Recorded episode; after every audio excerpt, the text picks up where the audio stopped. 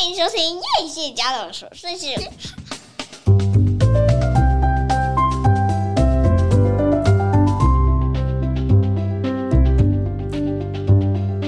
欢迎收听叶谢家的琐碎事，我是 Flamina。Call me, yes, it's me。这个背景音乐有没有觉得很熟悉？有，很熟悉。是什么？今天要讲励志的音乐。励志的故事。我们今天要来分享，现在这个音乐其实是《阿甘正传》的音乐。Oh. 接下来，他的男主角就是 Tom Hanks。哦。然后我们这礼拜看了一部 Tom Hanks 的最新的电影《超难搞先生》嗯。A Man Called Mr. Otto。好，那我们现在没有要分享这部电影啊，我们下半场的时候来分享。哇，现在真的是。所有的影剧大爆棚的时候，简直是来不及看完。的确是。怎么办呢？慢慢看。慢慢看了，对啊。熬夜也要看，拼命看。因为我真的，我真的要认真去选出来跟大家分享。我觉得一定要我自己看完的，所以我今天会跟大家分享一些我已经真的看完的，我觉得很不错的，跟大家说。然后还有一些我也很想看的，可以跟大家聊一下。嗯、那我们现在聊一下，我们真的很久没有录音了，对不对？我们大概两周没录音。那这两周，我想你应该有一个很明显的变化吧？我对啊，要不要跟大家分享一下？我很明显的变化，就是说接货要接，当我接货要出差的讯息吗？没有，哦，不是，不是这个，我没有想要讲这件事。呃，因为那个最近这一两个月，我才开始比较积极的健身啊。对。以前都随便啊，以前上课前还老不是老师啦，然后那个教练还说，哎、欸，有没有那个我现在有没有练习？没有。对。然后后来我这一两个月我才开始比较积极，因为我没有看过你肚子消过、欸，哎。对。从结婚到现在十几年，肚子一直累积累积上升，就哎、欸、最近看到你的时候有点哎哎、不太一样哦、喔。哎、欸，好像是当我第一次觉得好像身体有点变化的时候。是。我就哎，又再加把劲，就是在比如说隔天又在练，然后隔天隔两天又在练，然后练到那个教练跟我说，你不可以每天练，练了会伤害身体。哦，就哪一天没弄好的时候弄巧成拙。对，然后就隔天练，然后慢慢练，慢慢练，然后身体好像慢慢有变化了，哎，肌肉好像有长出来。哎，对，我有看到你上面的那个多一块圆圆的在你的肩膀上面。对，那个就是肩膀的圆肩嘛，因为我看那个，我看那个。YouTube 上面很多人说，你那个男生练健身，体型最快、最容易发生变化的地方，就是你的第一个是那个胸部变厚，然后肩膀变宽，然后这个一看就非常明显。然后所以后来我看到，我就跟教练说：“教练，教练，我要这个肩膀变宽的，然后教我这样子。”而且我看你脸好像也适时的变了稍微小一点，哎，不知道为什么呢？然后可能是你说嘛，下面变大，上面就变小嘛，这是你的理论嘛。然后比例怪怪的，就是。还有人就是特别又去买了那种比较 fit 的健身的衣服。哦、对对对，我看起来嗯不错哦，好像有点回春感哦，是不是？我就去买了哦，我去还去搜寻了好多品牌哦。那你觉得健身对你带来的这个影响大概是怎么样？就是瘦下来，真的瘦下来的感觉？就是因为你就是避免要吃掉一些很不好的食物啊，比如说糖啊，戒糖戒酒。对，戒酒最明。戒糖戒酒，然后你就哎、欸，身体在一个还不错的状况。然后第二个就是，呃，到公司之后上班体力变好了，真的体力变好，体力变好了，没有这么容易累疲惫。对，然后可能以前每天要午睡。可能大概二十分钟，现在不用，大概再睡五分钟就可以了。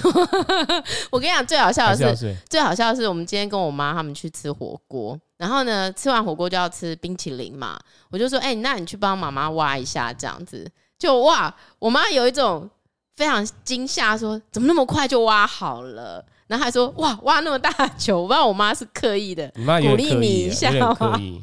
我本来我本来要跟她说，老板那个电才刚插上而已，非常好笑。然后我就觉得好像一个健身哈，改变了一些生活形态，然后让你每天都有点目标，对，每天回来就哇很认真的在做这件事情。当你发现你自己体身体体态发生变化的时候，其实是我觉得一方面也会带给自己一些自信。是。对，所以然后去买衣服嘛，是。哇，那个线条有出来，然后还跟办公室的这个同事热烈讨论健身，是不是？没有、啊，发现有同好这样，没有同好，他们就是有一堆人要去比那个看谁瘦的最多，就体脂率下降最多，那个比例最最最大。然后他们说，他们今天有个比赛，那年轻的人，年轻的 P N 啊，然后跨部门的哦，他就是他们有这一群有十五个，然后他们说到一定时间要呃公布比赛结果的时候，第一名的那个人体脂率减百分比最多的那个人，其他人要请他们去吃香香。哦，那个人不用出钱，那也要先订得到啊，这么难订是不是？现在在外面吃饭真的很难订哎。但我跟你讲，我昨天呢跟我朋友去见面，我这很多年没有见到我这个朋友，因为疫情期间，我就发现很有意思的事情是，他也在健身，然后他的健身大概应该也是今年开始，嗯、因为他也是因常常腰酸背痛，闪到腰，然后闪到腰开始呢，他哎、欸、他也就觉得找应该找个教练来教他运动。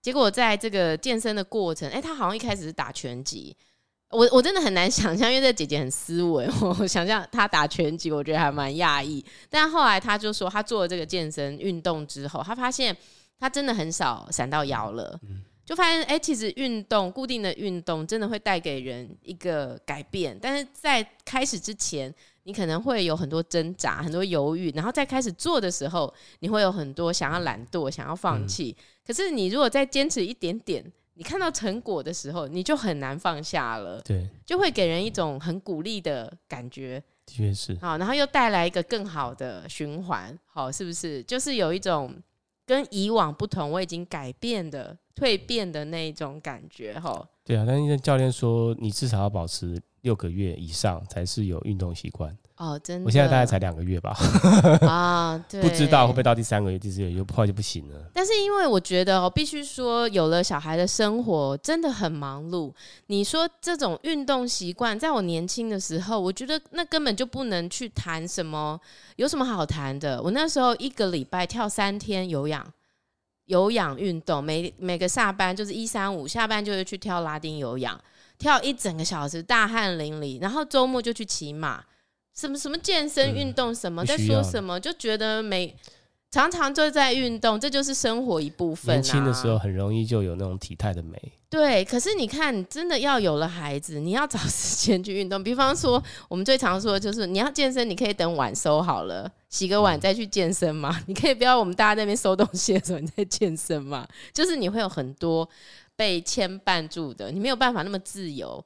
下班之后还有很多事情要博言，嗯、对不对？所以其实要维持有一个自己的运动习惯，然后保持这个习惯，其实真的还是要一点付诸这个努力，然后呢，要有一点恒心啦啊！鼓励大家。哦，就是动起来，因为夏天就是最适合动的季节。嗯、夏天不都到了冬天，你又很想要坐在那边好好吃一顿。嗯、而且我觉得，其实人到老了，要有一点点这种直觉式的反应。所谓直觉是，就是我觉得我们真的很长时间到了吃饭，那有没有可能时间到了我们不饿？我觉得很长时间到了都不饿，哎，那你就不要吃这么多。那但是我觉得我们人就是一直被制约嘛，就是时间到了就要吃，吃了又觉得很好吃，就想要多吃，然后你就是处在一个很难少吃，可是你一旦不少吃，你也少吃不了，因为呢，你就是习惯要吃这么多。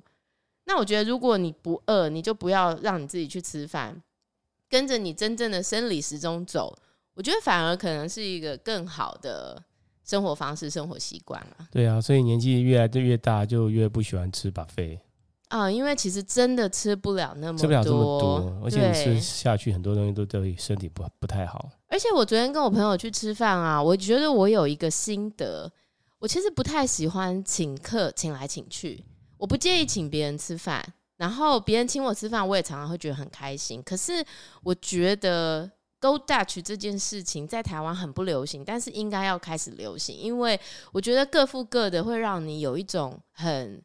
自自由自在的感觉，就是我我付我的，我想要吃什么我都不用在意。嗯，那姐姐昨天就跟我说，因为她都会跟她的好朋友去吃饭，那她的好朋友们也常常都会很大方就请客，因为可能一团就八九个人。嗯，可是因为别人请客，他就不好意思说，其实他很想要吃很多不一样的甜点，他很喜欢吃甜点。嗯那可能请客的人没有那么爱吃甜点，反而被限制住了。反而被限制，因为你要请我，我不能点太多。哎、欸，不好意思乱点，那、嗯、就没关系，你点你点。然后永远就点那种有没有？这个就是也不是最便宜，但是也不会到最贵，就中间下下面一点。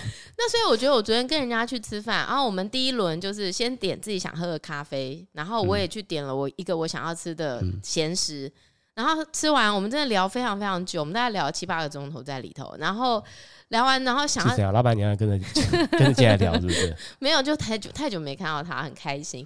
然后第二轮要去吃的时候，我们又可以各自选自己想要喝的饮料。你们没有被白眼吗？没有啊，就是说 到底是要服务多久？那个咖收咖啡杯不好已经收了好几次，收水杯不好意思，那都自助的。我其实非常推荐这间咖啡厅，哦、我个人也很喜欢，嗯、因为它在内湖，意思就是说，其实假日的时候拢无人，就是人很少。嗯、然后内湖的确有这好处。而且呢，其实它就是都是你都自助的，你在那边你要走你就东西收一收，其实也没人管你。嗯然后你要待多久都可以，然后他东西其实还不错，而且 停车费啊，我真的是吓呆了。我早上十点半进去，下午五点把车开走，停车费竟然只有五十块耶！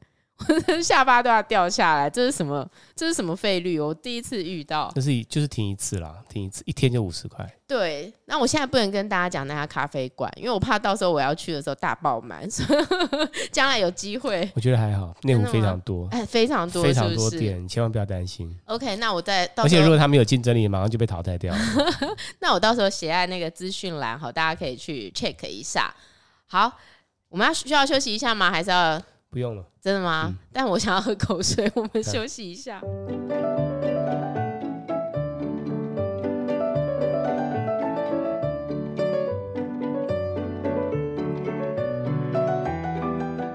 大家的暑假过得怎么样呢？呃，我们其实一开始的时候去了一趟台中。哎，我们其实应该要谈一下，我们在台中遇到了一个非常有趣的医生。好，那时候没有讲这件事情，就是呢，当时其实是因为我的小男孩呢，常常有一些意外之举，在学校又调皮捣蛋，那所以当时呢，就有人建议我说，是不是带这个小男生去给这个人智学医生看一下，会不会其实他有一些先天上的困难，然后需要父母亲的协助。于是我就预约了这个医生，哈，在台中乌日。呃，他是一个非常懂得小孩的医生，然后他也是一个中医师。嗯，那我们就预预约了一个咨询的时间。那在这个咨询的过程呢，我们就得知到说，诶，其实我的孩子会有很多跟我们觉得意料之外的反应。其实有一个很重要的特质，因为我的孩子是一个风向的孩子。什么是风向的孩子呢？就是忘东忘西，忘非常快。你如果跟他说：“哎、你刚刚不是叫你什么东西去收好吗？你为什么又忘记？”对，他就是会忘记。那或者是呢，他常常出他的房门，然后房间的灯都不关，然后你就会说：“哎、为什么你房间的灯都不关呢？”然后他就会说：“哎、我忘记了。”这样。那通常在正常的家庭当中呢，接下来你应该会说什么？你就会说：“你为什么那么容易忘记呢？不是刚刚才跟你讲的吗？是不是？”然后你可能讲了他。几次，甚至不用几次，你可能才讲了他两次，他可能就会比你更大声。那你就觉得这小孩为什么这么没礼貌？是不是？为什么他讲话这么态度这么差？这样，那我们去看了这个医生之后，就有一种豁然开朗的感觉。你觉得嘞？因为医生对医生来说，这没什么大不了啊。他可能觉得每个风向孩子，每个都是这样子。对，因为他自己就有一个风向的孩子，嗯、然后他就跟我们说：“你知道我这个孩子当时要进小学的时候啊，我就给他买了六个水壶，因为我知道啊，他每一天可能都会丢 掉一个水壶，最后学期结束呢，真的就剩下一个，嗯、而且他还在找他那一个水壶。通常这时候父母会说什么？父母是不是有可能会说？”接水壶加鬼你搞要怕我加贼，是不是就开始又骂、嗯？又骂，就是说你下个水壶用自己的钱买，类似像这样，对不对？然后老那个医生就说，但是你要知道啊，他们的个性就是真的很容易忘东忘西的，因为呢，他的自我都在外面，没有在他的里面。嗯、他的自我呢，就是他很容易在观察，他很容易东西注意力就被带走，明明在做这件事，下一秒就被带走去做别件事，上一件上一件事已经忘记了。然后他的注意力就放在外面，不断的在观察别人在做什么。包含我儿子有时候都会突然间 B 型人上身，就会说：“你刚刚跟姐姐说什么？”哎，这样的小孩是不是也代表没有什么自信呢？啊？对，因为他的自我在外面，嗯、所以他跟火象的不一样。那那医生就说：“你要知道，火象的孩子非常自律，而且呢，什么都要自己来。”他说有个火象的三岁女孩呢，去他的诊间，结果呢，这个孩子呢，想要自己坐上那一张椅子。可是他的父母呢，就想说啊，这个椅子对小孩很高，就直接把他抱了坐上去。嗯，就这三岁火象女孩就非常生气，飞踢，然后把椅子踢踢倒。没有，他就下来就说，我就说我要自己来。嗯，你知道这个自己来，你有没有想到谁？我要自己来，我要自己来。妹妹自己来，妹妹哦，这很常见吧？就你女儿，你女儿从小什么东西就是自己来，妹妹自己来。哦妹妹喂，就是他不要人家喂，他要自己来。他就说火象的孩子非常自律，什么都会自己来，事情都会处理的好好的。他就是跟风象不一样。嗯、哇！我那时候突然恍然大悟，哎、欸，我的儿子是风象，我的女儿是火象。我当时一直觉得他们不是都同一个星座吗？都十月嘛，哈，感觉好像是同一种。他说没有，这个跟星座没有关。那风象的孩子，因为他的意识发展还没有。他还没有发展到那个意识进入他自己嘛，所以他的这个自我的建立没有像火象的那么中心，这么中心思想这么坚定，所以你对他的很多质疑啊，就会一直一直造成他的不自信，他就会一直觉得自己不够好。嗯，你提醒他，对你来说，你就是顺口讲一下，可对他来说就核弹级的十倍，所以他的反应也是十倍。然后他反应回来的时候，你就会觉得说，有这么严重吗？对，对他来说就是有这么严重。嗯、那他呢？这个自信还不足嘛？所以你如果不断不断的纠正他，不断不断的提醒他，反而就是让他越来越觉得自己很烂。那这样怎么办呢？那医生就说：那你就要很爱他啊！你要做很多事情，让他可以感受到说你是很爱他的啊！你一直很爱他，他一直觉得你好爱他，他最后就很愧疚。妈妈这么爱我，对不对？我要表现 好一点。然后他说，像这样子的风向的孩子，到了长大，重要的事情不会忘掉，重要的事情不会忘掉就很棒了。他说他的孩子呢，从小就忘东忘西的，一直到了长大。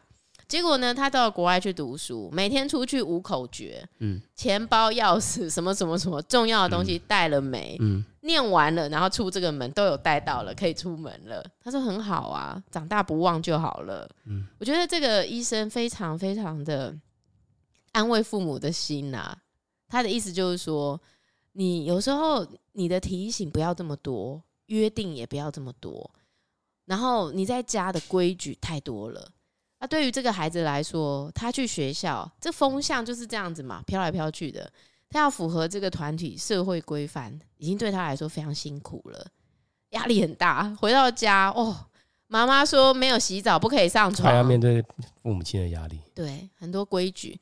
那你的规矩这么多，然后医生就说，像你说不洗澡不能上床，我真的觉得有点过分。我说医生，这哪有过分？他每天在沙坑玩的，全身都是沙，然后上床，你不觉得很脏吗？医生说不是啊，啊你觉得很脏，你就叫他洗啊，好，你就叫他说床单要洗干净。我说不是，他躺的不是他的床，他姐姐的床，他姐姐很气。他说对，那你就叫他把他姐的床床单洗干净，这样就好了。好，我就觉得医生其实给了我们很多新的想法、新的思维。好，风向的孩子喜欢有人陪。哦，他如果他跟他一起，他就会非常开心。你不洗便当哦，那我陪你洗啦。啊，你在旁边跟他聊天，然后他很喜欢。啊，洗澡不想洗哦，哦，我帮你洗啊。哦，我我陪你一起洗啊。嗯。啊，医生就说，你觉得你可以陪他多久？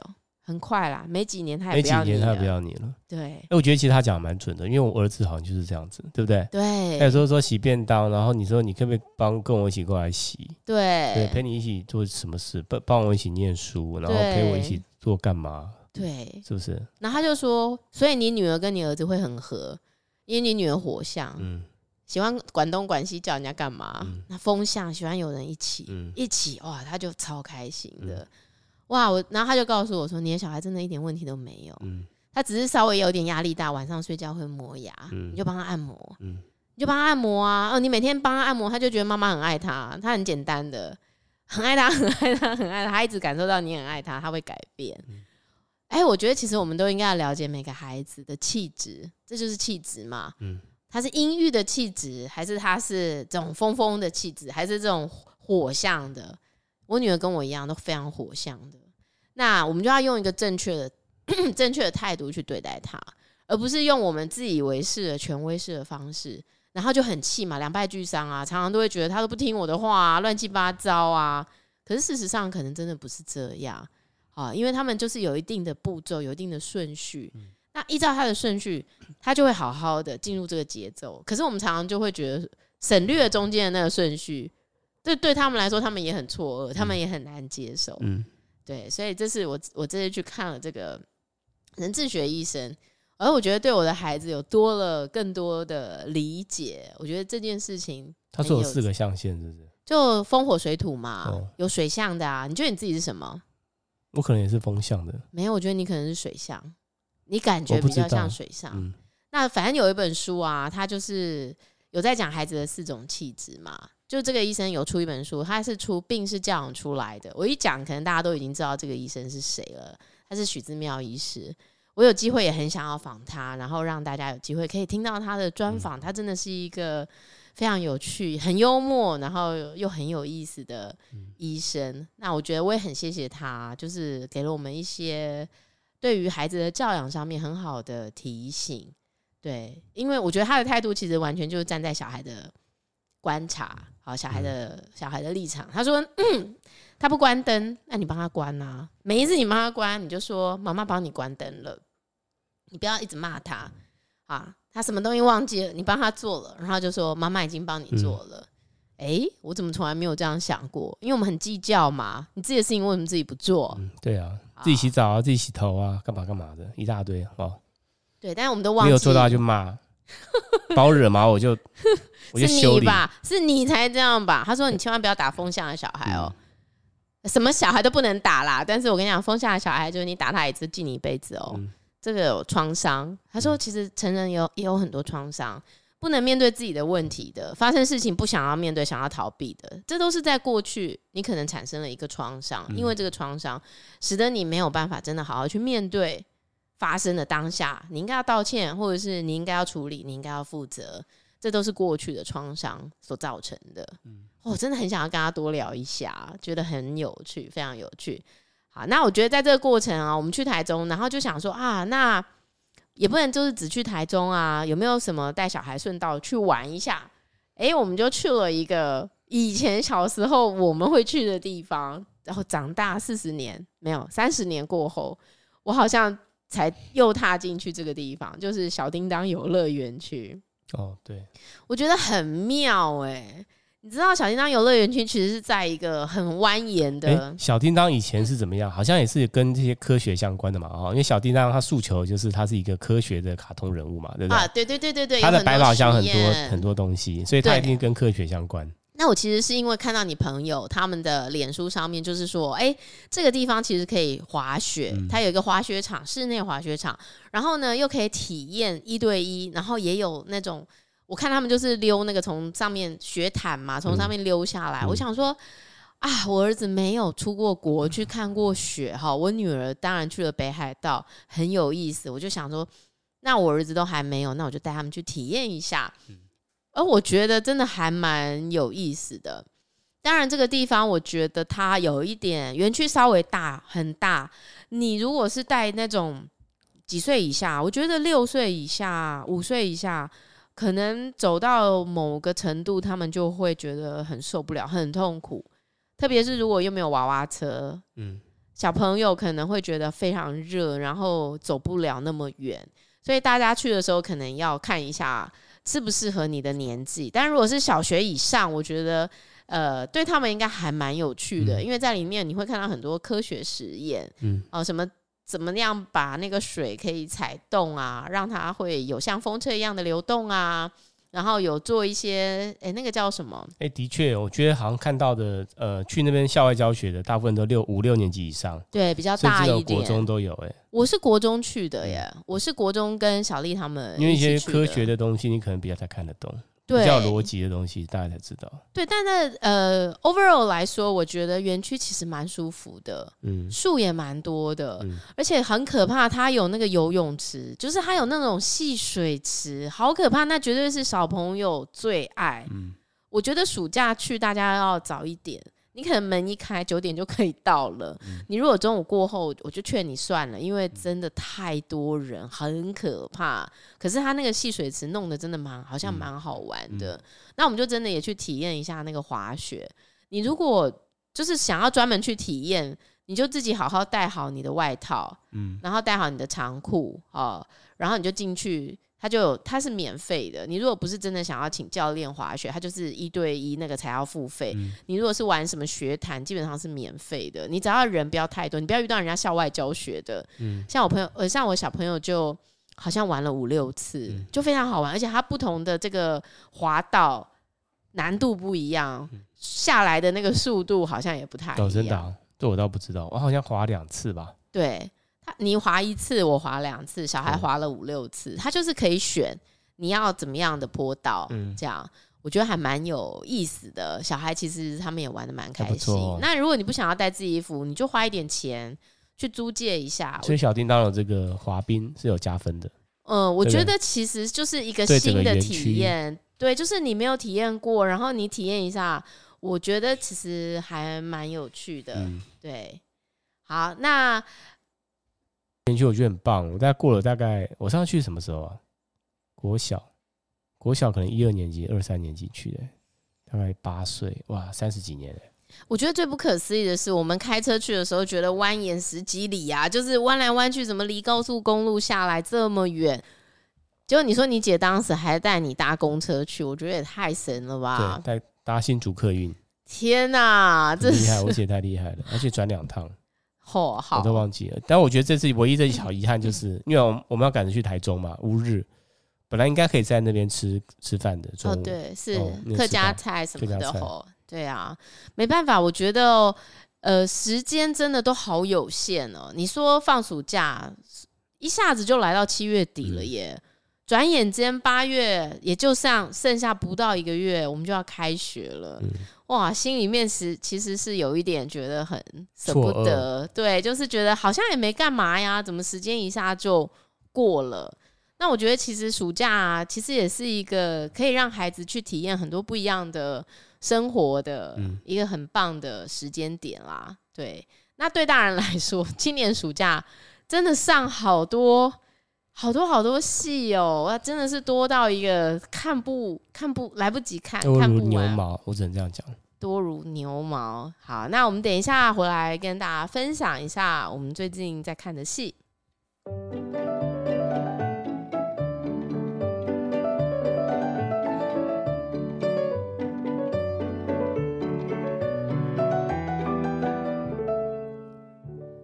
怎么样？你上次把那个《超难搞先生》看完，觉得怎么样？我觉得拍的还不错。其实这个超难搞先生，他是改编自瑞典的一个原著，嗯，它是有小说，然后也有一个瑞典版的电影。糟糕，我突然间忘了。好，没关系，这边都可以后置剪接上去。没有，没有要后置。但是他现在的这个版本在 Netflix 上面排行第二名的，其实是这个 Tom Hanks 主演的。他其实就是在讲说一个丧妻不久的男人。然后因为丧妻嘛，所以他就是有一点好像很难很难相处，跟邻居之间呐、啊、也是这样一板一眼的纠察队，对于很多事情看不顺眼、看不满，然后事情都要按照他的这种叫做什么合理要求，其实他是很合理的。他要求的事情其实没有什么东西是不合理的，嗯、可是有些人就是这种纠察队会让你真的就是心生畏惧。嗯、只要这个人出现，你就知道说哇，这个毛太多，又要来找麻烦了。嗯、我想我们每个人的社区可能多多少少都有这样的邻居吧。嗯、但没有想到呢，这个超难搞先生呢，就在某一天对面搬来了一个新的邻居。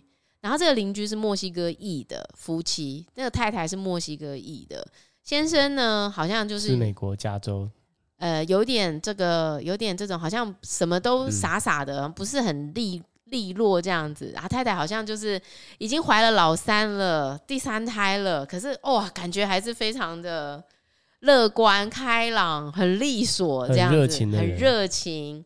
反正他们就是很意外的相遇了。那没有想到，对于这个超难搞先生，这个 Otto Mr. Otto 也产生了一连串的变化啊。其实为了观影乐趣，好像很多东西不能讲。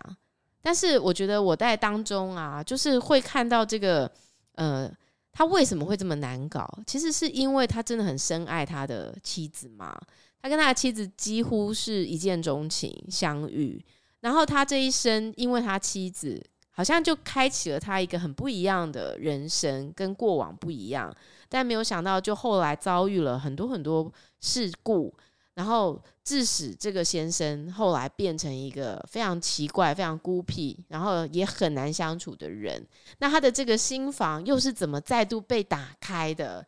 这当中，这当然就是让大家去看一下这个故事。好，但对你来说，你觉得这个那个杰 Jack Nixon Nicholson 演的这个爱在心里口难开，更像是一个超难搞先生。对，因为他们都是演一个很奇怪的、很很古怪的一个老先生，一个老人，对不对？但我觉得那个 Jack Nicholson 他饰演，或者是整个那他那个剧情又。我觉得又又非常的人跟人之间的关系又不会这么突兀，然后我觉得融合的非常好。爱在心里口难开。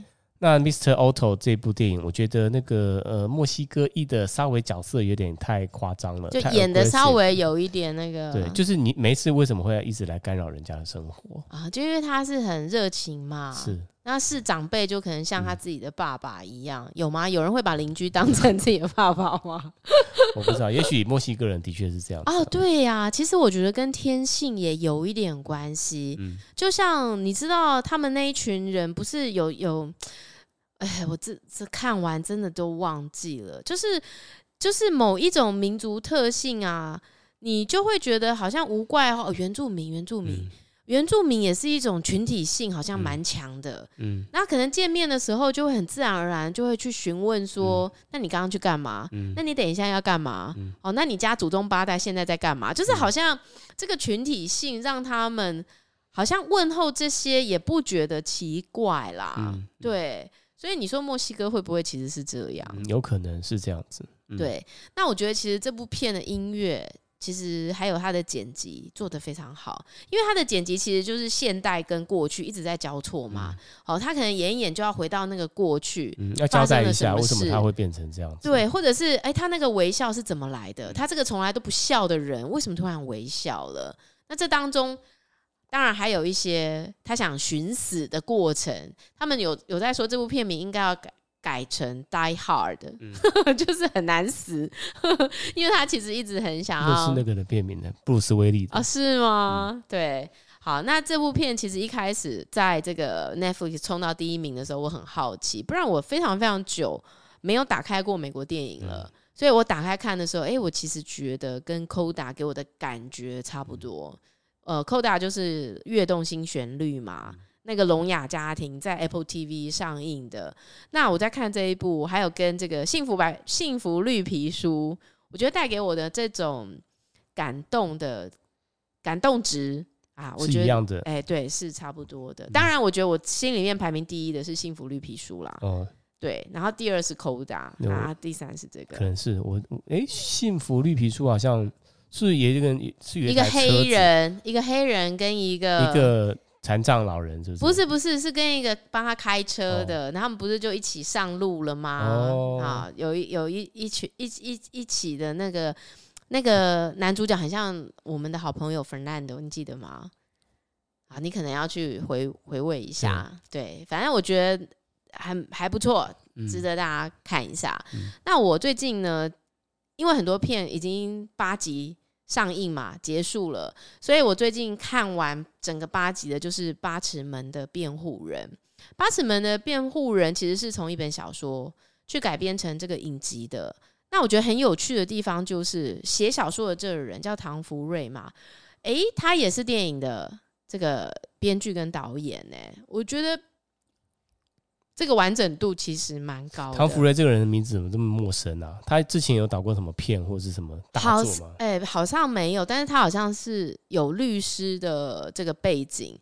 抱歉，因为我没有去研究他的相关。好、嗯，那因为我为什么会想要看这部片？其实最早是因为我看我在看这本小说。嗯、那这本小说其实，呃，一开始看的时候，很多人都说哇，这本小说很精彩，很好看。呃，对我来说，我觉得还好，我我没有那么。买单啦，我觉得还好、嗯、啊，但是我觉得他的电视剧其实真的还蛮好看的，嗯、呃，因为他有点沉重，他要探讨的这些议题都是台湾社会会发生的事情，但是就是很沉重。比方说，他要探讨的 face 问题，法律究竟可不可以决定人权啊？face 的这个争议可以用公投决定吗？人如果对别人造成伤害，他究竟是应该要判处死刑，还是有其他的可能？还有他们要研究的是有没有教化的可能。嗯，很多人觉得监狱是处罚嘛，但是监狱会不会有一种是把这个人变好，然后让他送出来呢？还是很少这个例子哦，很少，很像很少这个例子，那就等于我们都不会给这样的人机会喽。好，那在这之外，他也在探讨这个原住民，原住民在台湾可能相对是某一种弱势，对不对？他们可以做的工作，呃，过去以过去，因为他这个描写是过去的社会嘛，在过去的社会来说，是不是也是相对来说很有限的？大部分都是劳力劳力的工作，啊，对，比如说去做渔工啊，嗯、去做跑船啊，建筑地的工人啊，对。对那因为他们可能知识没有那么高，受教育的程度没有这么多，那他们的选择相对就比较少。可是比原住民更凄惨的，可能就是所谓的外籍义工。我们会怎么称呼他们这些来这里工作的人？可能以前都叫菲佣啊、应佣啊。那其实他们就是一个，我们现在都会讲他们叫做什么？呃，什么移民啊？诶，新住民，新住民哈。然后来帮佣，是不是有可能会遭受到这个雇主的性侵害？嗯哎，像我们以前啊，帮这个我公公做这个，呃，帮他打扫家里呀、啊，帮他煮饭呐啊，好，帮他做这些。嗯、他当年其实就是从他是应用，对不对？对，他是应用，然后他其实就是从一个家庭逃跑的。嗯、他为什么逃跑？就是别人对他做了不该做的事，所以他逃跑。嗯、可是你看这些义工很可怜啊，他逃跑，他就没有办法再正式的被聘用，对不对？嗯那他逃跑，他可能钱什么的就变打黑工嘛。对，打黑工很多就到山上去种水果、摘水果。还有就是，我觉得其实真的，我觉得他们的处境都非常艰难。嗯，嗯，所以这个八尺门的辩护人其实是从一个凶杀案开始的，他其实是从一个外籍渔工哦。外籍移工也是渔工，然后杀了船长一家三口的这个命案开始的。嗯、那为他辩护的这个人呢，其实他就是个原住民。那他这个原住民呢，一生就是想要逃离他们原住民的村落。他很不容易，然后终于读了律师，好，跟他们都过了不一样的生活。可是他是公社辩护人，嗯、就帮这个印尼籍的这个移工哦，要来帮他辩护杀人案。那杀人者死嘛？他杀了三个人，本来就应该要判他死罪啊。但是他为什么要杀人？动机是什么？这件事很重要。于是追查之下，才发现哇，后面牵连着更多不法的利益，还有更多更庞大的势力。那这件案子最后会怎么判？我觉得它完整的体现了很多无奈啦，很多事情。很多就是又来了顾全大局，那不是跟那个很像吗？之前拍那个电视《造浪者》嘛，《人选之人》哈，就是你究竟要牺牲一个人，然后救更多人，还是你要为了他争取正义？这是一个非常非常非常难的选择题。其实没有人会做出正确的答案。我认为这个时代没有所谓的正确答案。嗯就是看你选择的是什么。嗯，啊，这部片八集真的蛮精彩，而且我对于杨烈，因为他在里头是演这个拥有很多渔船的老大，你就知道这种人手段非常多。那啥代志马做了就这，欸，他蛮适合的哦。他演技之好啊，戴上那个眼镜就蛮像的，真的。哦，他是戴金框金框的眼镜，哎，对，金属的，对对，而且啊。这种看起来啊，好像表面上都是好人代表啊，好邻里代表啊，但是下面真的龌龊、肮脏的事做的真的是吓死人的多。他在讲这些台词啊，哎，他都用台语，但是他那个台语讲出来就是非常的很有很有味道啦，就是你就会不知不觉被圈粉哎，被杨烈大哥 圈粉。他明明演的是坏人，很坏的人。但是你就会觉得怎么那么会演呐、啊？嗯、而且这里头很多台词真的都很精彩，非常精彩。嗯、那另外一个呢，就是李明顺，李明顺其实是新加坡籍的嘛，他以前不是有演那个做工的人，嗯、那他这次在演里头就是演这个辩护律师，好，就是帮帮这个帮这个，他就是演童宝，他应该没讲台语吧？他有啊，他也有讲台语啊，他讲阿美族的话呀，哎、欸，真的很厉害，演的真的非常好。童宝驹他演童宝驹，哎、嗯欸，演一个脏脏的人，就是看起来好像邋遢邋遢、吊儿郎当、不修边幅这样。那最后他究竟是要为自己的私利，还是要真正的认认真真打一场嗯比赛？呃，打一场辩辩辩护？对，好，所以。我觉得要开这八集，心里要有点准备，绝对是好看，但是沉重，因为这就是现在社会在面临的问题。嗯，好，那你看完如果觉得哇，真的是心情太差，我就推荐你另外一部台湾电影，叫做《我的婆婆怎么把圈圈搞丢了》。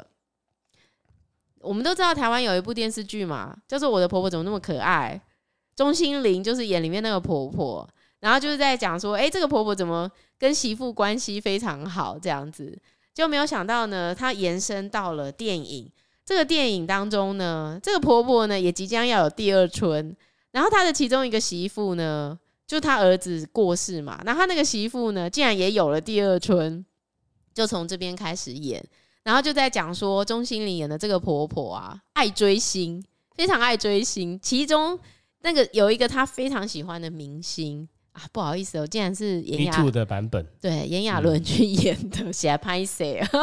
然后呢，另外其实是炎亚纶拍谁？对这部电影，哎，对啊，电视剧嘛，哈，对电电影电影电影，但是你知道那个许杰辉也有演，哇！我这部片上的时候，我都在想有没有人会把它打开，真的太惨了。其实它应该是二零二二年的贺岁片啦，过年那时候的。因为导演是邓安宁，难怪我觉得这片一开始的节奏怎么这么好，台词怎么这么厉害，真的很好笑。我好几次在房间大笑，我不知道你健身的时候有没有听到我笑到喷饭。嗯，好，那反正就是在追星过程发生了一些事情，然后真的我觉得很有意思。结尾稍微可惜啦，有一点随便，结的不是很很很好。但我觉得过程当中，你可以感受到这种台湾电影很久没有的那种很欢乐的那种气氛。我其我其实蛮推荐的，如果你觉得很沉重，你可以看一下这一部。另外还有一个韩国电影，哇，那也是大咖云集，导演也是一等一的导演。你有在 Netflix 上面看到吗？叫做《Dream》，有吗？我好像有看到《梦幻代表队》，现在是不是在前三名？应该是，嗯。我们的朴叙俊，好，朴叙俊大家知道吧？就是演《梨泰院 Class》里面的男主角，然后当然也有演综艺节目，然后也有《金秘书为何这样》，都是朴叙俊。朴叙俊，那他其实是呃导演是机不可失的导演李秉宪，也是《浪漫的体质》，也一个韩国电视剧的导演，你就会知道他的风格。其实你听到这个导演，大概就。就会知道他的那个大概的风格。机不可失当年其实也是一个非常厉害的电影，票房也是非常好。那这部《Dream》呢，还有 IU，IU 应该大家也知道吧，是非常知名的歌手。他其实是在讲一个真实的事件哦，就是在二零一零年，你知道那个无家者，他们就组成了一个足球队，就是以国外有一个专门给这些无家者去比赛的足球队。那韩国当时呢是有派出他们的无家者的足球队去比赛的，你不觉得很特别吗？真正的无家者，足球啊，踢足球比赛啊，是不是？无家者就是流浪的，在外面无家可归的人。那所以在这部电影当中呢，其实朴叙俊是国家代表队哦，他是球队的。那当然他就是发生了一些事情，所以。大家就叫他说啊，你隐退好了啦，哈、嗯，你隐退，然后不然就参加综艺节目啊，就是被大家不看好了，然后把他丢到这个球队去。对，就把他就说那要就遇到了这个 IU 是拍纪录片的导演，嗯、然后就说要拍纪录片，要叫他去指导这些无家者如何踢足球。嗯，他本来也觉得很烦呐、啊，就爱去不去的啊，就干嘛跟他们这些人搞上关系呀、啊？但是呢，逐渐的知道每个人的故事之后，当然每个无家者背后一定有一些心酸的故事啊，不为人知的故事啊。那、嗯、他们就真的就反正就去到匈牙利去比赛了这个足球。那你知道韩国最后反正一定就是有一些那种，我觉得这在电影院看应该场面非常非常好看。你知道那种足球就是非常快速啊，嗯、切球啊什么，只是后面当然是有一点 over 啦。嗯有可能连老外都在那边 Tae Han-min-go，然后在那边拍手嘛。但他最后就是用这种轰声雷动的激励人心作为结尾啦。嗯、好，那我觉得其实它也是一个蛮正面的、蛮欢乐的电影。我觉得也蛮可以看一下啦。对，就毕竟有朴叙俊啊，真的很帅。好，那哇，我还在看《D.P. 逃兵追缉令》第二季。哦、对。依旧非常好看，好像这次只有六集啊！真的、啊？对，我追到三，所以你宁愿先看这个，也没有先看那个驱魔面驱魔面馆，因为 DP 先上，哦、然后驱魔二后来才上，驱魔二好像才上一集啊！真的吗？他没有一季全上吗？嗯、哇，好可惜哦！好吧，我现在对于那种只上一集的，我真的有点担心，因为真的没有。没有办法，你没有一次追完，你后面就是要回头追的时候，很容易会忘记，嗯嗯、忘记你正看到什么，嗯、这样很可惜。好，那最后我要跟大家分享那个《Sex and the City》，我不是一直有在看他的第二部吗？嗯、Just Like That，你知道？你还记得 Aden 吗？你记得 Carrie 其实在 Mr. Big 之之。就是在这个跟他分分合合的过程中，其实他最爱的应该是 Aden。Aden 好像是瘦高的嘛，但是我记得他那时候以前的演的时候，头发已经没有很多了，对，有点秃，对不对？惨了惨了，没有，我跟你讲，真的是华华丽回归，哎，真的、哦。对，其实我觉得大家如果在在想到说又要再去看 Sex and City 的时候，你一定会心里有一种，哎，这些人这么老，到底要？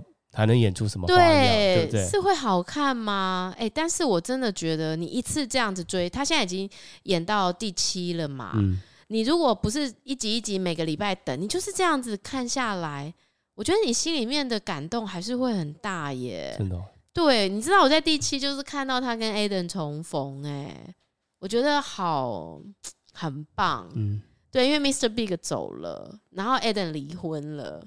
然后他们有机会又可以绕了地球一圈，又再相聚在一起。嗯、我其实觉得还铺陈的让我觉得蛮感动的，我很喜欢。他如果能在第九集又碰到 Stanford 的话，那就跨掉贵呀，这就厉害了。但是我觉得这部片它一直要传达出好多让我很想要学习的事情，包含你知道 Carrie 其实要去参加一个书他的书的朗读会。然后他心里面就是有一点犹豫，因为他一直觉得他不知道有没有办法在这众多的都是寡妇的当中，然后带给他们他们想要的，所以他就打电话给他的好朋友，就是 Che，Che 就是那个我说他是多元性别的酷儿，然后就跟他说可不可以陪他去？那 Che 当然说 OK 啊，没问题。虽然他也在低潮中，但是他说没问题，走走吧。就没有想到呢，要去的那一天，你知道那个纽约城市。大风雪，就是整个你你觉得你不会出门了，就像我们台风一样，那个风都扫到你家了，你不你不可能出门的。这时候 Che 就打电话给 Carrie，然后就跟他说：“哎、有没有可能这个会取消啊？”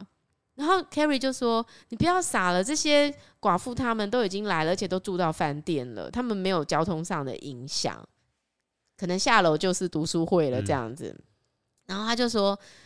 我问说，那有没有可能我们请假不要去呢？他说我问我，其实就是我们这样。嗯、Carrie 就说不可能，因为呢，主办人当年就是有被 Carrie 放鸟过，所以一直耳提面命的跟他说，我知道你有可能会不来，但是你绝对不可以，就表示他心里面有个压力，他一定要去嘛。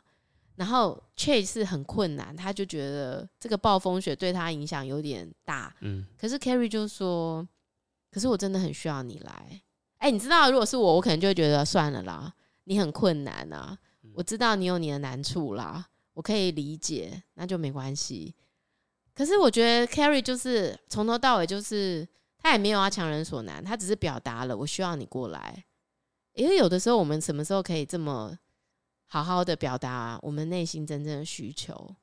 有时候不用顾虑太多，因为他会愿意过来的。就他就真的来了，就大家只有老美可以这样子这么直接，很直接，很坦率，而且没有任何 guilty 的东西在里头，没有说我不去，我对你不好意思，没有说我一直请你来，然后对你来说风险太大，我对你不好意思，嗯、没有哎、欸，怎么样可以做到这件事情啊？我觉得好厉害哦，好欣赏哦。还有一个让我觉得最大开眼界的就是 Charlotte，你知道 Charlotte 的小孩也都很大了，十七岁。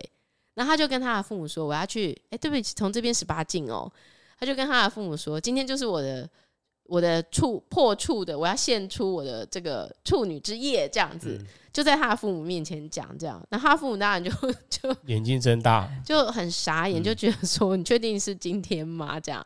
可是他们也都非常开放。但是呢，那一天刚好对方不知道要干什么不在，所以后来呢，他竟然就选在你知道暴风雪的那一天。”后来呢，他就坚持暴风雪，他的女儿要出门，然后他就 Charlotte 就跟他叮咛：“你知道，你应该知道要做防护措施吧？”他说：“你放心，我五年级都已经上过这个课了。”就没有想到呢，他就打电话回去给他妈说：“妈，我跟你讲，他没有，怎么办啊？他没有买耶。”嗯，然后他就说什么：“他没有买。”他说：“妈，你现在可以去买保险套，然后送到我送到他家来给我们吗？”然后他妈就说：“你叫他去楼下什么便利商店什么买一下。”但他们没有便利商店啦，drugstore。结果他就说：“不行。”他说：“他如果去的话，会被他妈知道，因为可能店员会跟他妈打小报告，他不能去。妈，你可以帮我们买来吗？” 结果他 Charlotte 就在暴风雪当中去买保险套，去买保险套。甚至跑去 Carrie 家，然后跟 Carrie 说：“我到处都找不到有开的药妆店，你家有吧？你应该有吧？你可以给我一个吗？”他说：“为什么你会觉得我有？我老公不是已经过世了吗？”Sorry，我觉得他的那个剧情真的有很多都超开展，真的超好笑。但是我觉得你在当中会得到很多，你这个年纪。真的会得到的很多智慧，我我自己看，我觉得我还是非常期待每一集的呈现。好，真的不好意思，第七集已经被我爆雷 爆完了，但是我还是很鼓励大家看一下。哦，我自己就是非常喜欢，你可以跟我一起看呢。我没有办法，我没有那个平台啊。不是啊，你就装，因为 Catch Play 就是 For Two 可以看的，赶快去装，你就可以看了。OK，好。那个，我们下礼拜节目会停播哈，因为我们有人要出差，而且要去一个 far far away 遥不遥不可及的国家。很棒。好，我们这边卖个关子，等一会儿再分再分享。也不一定啊，你到时候结尾的时候，你就可以放音乐进去了。啊，真的吗？对啊。OK，好，这样大家就知道了。OK OK，嗯，好，那祝大家暑假愉快，嗯，我们两周后再见喽，嗯，拜拜。拜拜。